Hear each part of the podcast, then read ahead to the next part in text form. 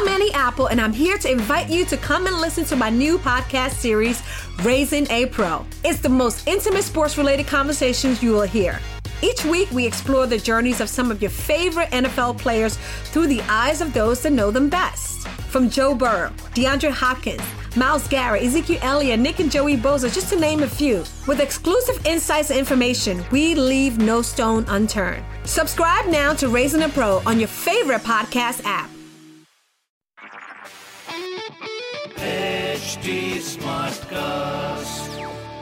आप सुन रहे हैं एच डी स्मार्ट कास्ट और ये है लाइव हिंदुस्तान प्रोडक्शन आज से क्यों?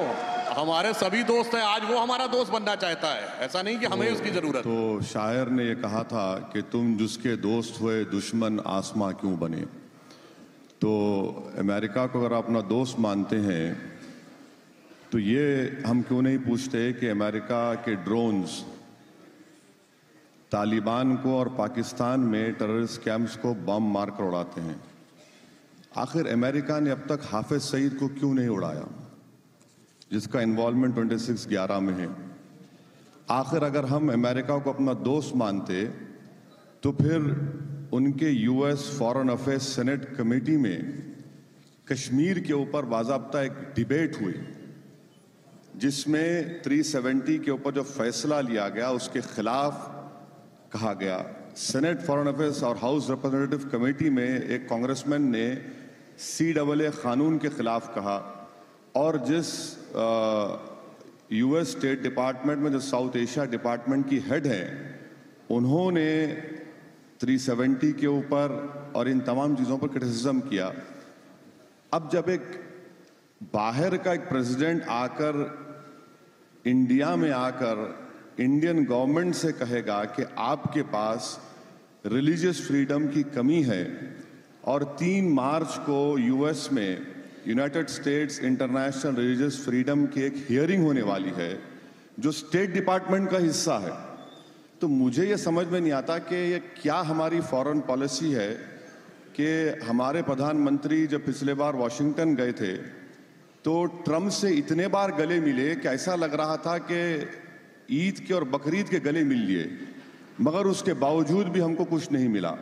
तो ये जो यूएस के ताल्लुक से आप जो समझ रहे हैं ना, और तालिबान के साथ सुधांशु जी, आप बड़े, पढ़े लिखे आदमी हैं, तालिबान के साथ यूएस बात कर रहा है, और एफएटीएफ में अभी भी ब्लैक लिस्ट में पाकिस्तान को नहीं डाला गया। क्यों नहीं डाला गया? इसलिए कि यूएस ने तायद की। कि पाकिस्तान को ग्रे लिस्ट में रखेंगे। तालिबान के आने के बाद सबसे बड़ा खतरा तो भारत की सीमाओं को होगा। और ये यूएस कर रहा है यूएस बात कर रहा है तालिबान से खतर में बैठकर। और हमको परेशानी होने वाली तो मैं समझता हूँ कि ऑल इन ऑल यूएस को अगर हम आउटराइट दोस्त समझ रहे हैं तो ये बहुत बड़ी गलती कर रहे हैं। जी। नहीं मगर शाहीन बाग को तो बीजेपी ने भी मुद्दा बनाया था दिल्ली के इलेक्शन में। कि जिस दिन रिज़ल्ट आएगा शाहीन बाग खत्म हो जाएगा। बीजेपी ने यह भी कहा था कि शाहीन बाग के लोग निकलकर रेप करेंगे मार देंगे।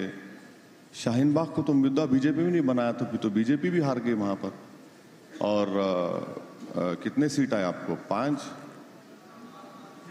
पाँच आए चार आए नहीं मालूम। बहुत कम सीट आए। इतना इतना कैंपेन इतना कैंपेन किया कि पार्लियामेंट सेशन में 200 के करीब एमपीज को भिजाया। कई एक्स चीफ मिनिस्टर को उतार दिया वहाँ पर। आ, मेरे ख्याल से होम मिनिस्टर के भी छः सात आठ मीटिंग हुए। यहाँ के मुख्यमंत्री भी चले गए और बोले कि बोली की बात नहीं समझेंगे तो गोली सिखा देंगे। कि, कि नहीं ये तो सब हुआ ना मगर आपको भी फ़ायदा नहीं हुआ सर। तो ये है शाहीन बाग का शाहीन बाग एक ऑर्गेनिक प्रोटेस्ट है। और शाहीन बाग की तरह ऐसे कई जो देश में प्रोटेस्ट हो रहे हैं, वो, ये प्रोटेस्ट बिल्कुल आप सही कह रहे हैं, ये हमारे हाथ में नहीं है। ये इसलिए प्रोटेस्ट हो रहे हैं क्योंकि लोग कॉन्स्टिट्यूशन को बचाने के लिए निकले हैं और कॉन्स्टिट्यूशन को बचाने की ज़िम्मेदारी सिर्फ़ बीजेपी की, सुधांशु साहब की, मेरी या सुप्रीम कोर्ट की नहीं है। सुप्रीम कोर्ट कॉन्स्टिट्यूशन की बचाने की ज़िम्मेदारी देश की जनता की भी है। इसीलिए कॉन्स्टिट्यूशन को बचाने के लिए लोग निकले एक एक एक एक मिनट एक एक बात जो इन्होंने कही मैं आप ही का एक तरीके से काम एक बात जो आपने कही कि ये डराने का काम कर रहे हैं। डराने का काम तो आप भी कर रहे हैं। आपने कहा कि 8 फरवरी के बाद शाहीन बाग जलियांवाला बाग जैसा हो जाएगा। शाहीन बाग पे इतने देर से लोग बैठे हुए हैं आप इस तरह की बातें करते हैं। ये भी तो डराना ही है कि भाई शाहीन बाग जलियांवाला बाग हो जाएगा? मैंने ये कैसी भाषा है? नहीं, भाषा इसलिए है क्योंकि मीडिया के लोग के लिए मैं बड़ा हीरो बनता हूँ दूल्हा बना देते मुझे आप लोग। तो आप ही के एक चैनल के जिम्मेदार हैं पार्लियामेंट में आकर अपना रिवॉल्वर मेरे मुँह के सामने लगाकर कहा कि बीजेपी ने यह कहा है कि रिज़ल्ट के बाद शाहीन बाग को हम खत्म कर देंगे। खत्म कर देंगे। आपके इसके ऊपर क्या तबसरा करेंगे? अमित शाह साहब ने भी कहा था मैंने कहा हो सकता है कि शायद जलियन वाला बाग कर दें। एक रेटोरिकली जवाब मैंने उसको दिया है। अगर आप उसको फैक्चुअली ले रहे हैं तो गलती कर रहे हैं। ये एक बचाव एक- का एक- एक एक मिनट आप अपनी बात रखिएगा आप अपनी बात रखिएगा। मैं आपसे बता रहा हूँ कि ये एक नेताओं के बचाव का एक तरीका होता है।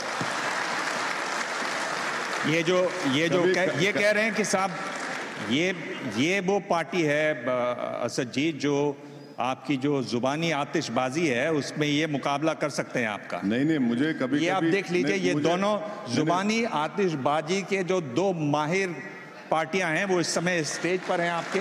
इनके लिए तालियाँ बजाइए। अब उधर से एक जुमला चला है तो देखिए ये क्या जवाब देते हैं।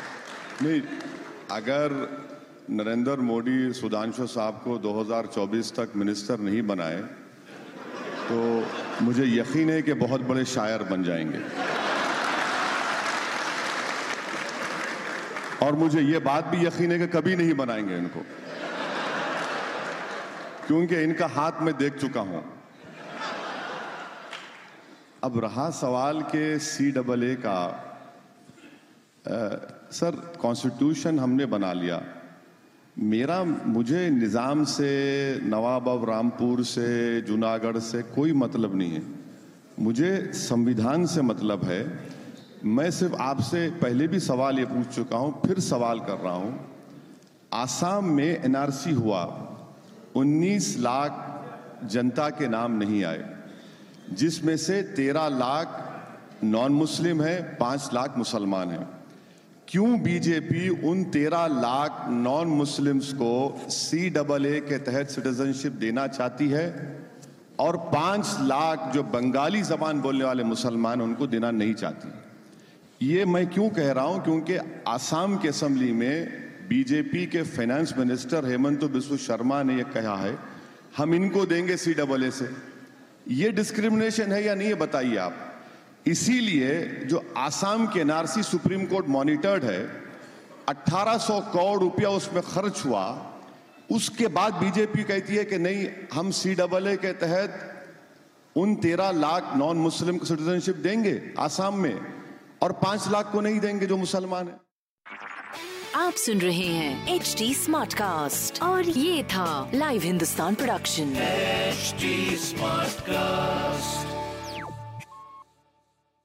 I'm Annie Apple, and I'm here to invite you to come and listen to my new podcast series, Raising a Pro. It's the most intimate sports related conversations you will hear. Each week, we explore the journeys of some of your favorite NFL players through the eyes of those that know them best. From Joe Burrow, DeAndre Hopkins, Miles Garrett, Ezekiel Elliott, Nick and Joey Boza, just to name a few. With exclusive insights and information, we leave no stone unturned. Subscribe now to Raising a Pro on your favorite podcast app.